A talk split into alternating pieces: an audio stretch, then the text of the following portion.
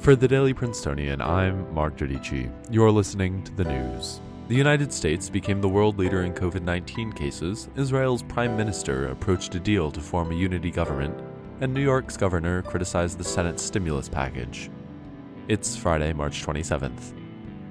First, in local news, Princeton has accepted a total of 1,832 students to the class of 2024, making it the second most selective applicant pool in university history at 5.55%, just behind the class of 2022.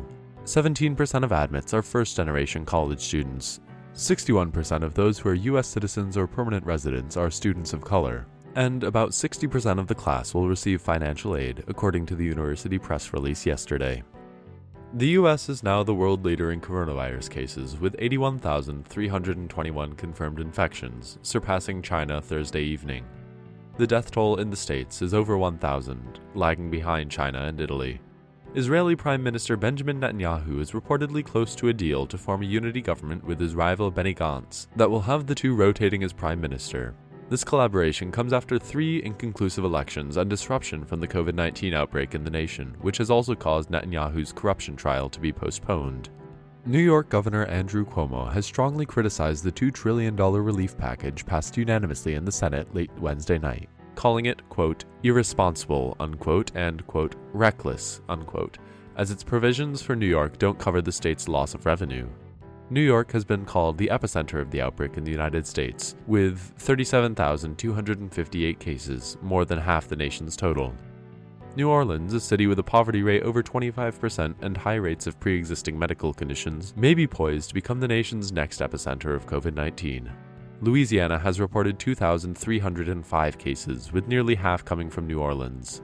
Experts point to the influx of over a million people during the city's Mardi Gras celebrations as a source for the outbreak. In other headlines, Michigan announced that 225,000 medical masks were missing from a federal shipment that arrived there earlier this week. After Senator Bernie Sanders announced Tuesday that he plans to attend any Democratic primary debate which might be held in April, former Vice President Joe Biden stated in a press conference Wednesday that he hasn't been thinking about such things, saying, quote, I think we've had enough debates and the US has brought drug trafficking charges against Venezuela's President Maduro, with prosecutors claiming he continued to lead a drug cartel which had run for decades as he climbed to the top of the national government. In keeping with our plan to highlight a different city every day for the weather, today's locale is Empire, Georgia. If you find yourself in the Peach State today, you can expect sun throughout the day, with temperatures starting in the lower 60s and climbing quickly, reaching the high 80s by late afternoon. That's all for the news today. Today's episode was produced under the 144th Managing Board of The Prince, and our theme was composed by Ed Horan, Class of 22. For the Daily Princetonian, I'm Mark Giudici. If you're a new listener from the Class of 24, congratulations. Have a wonderful weekend.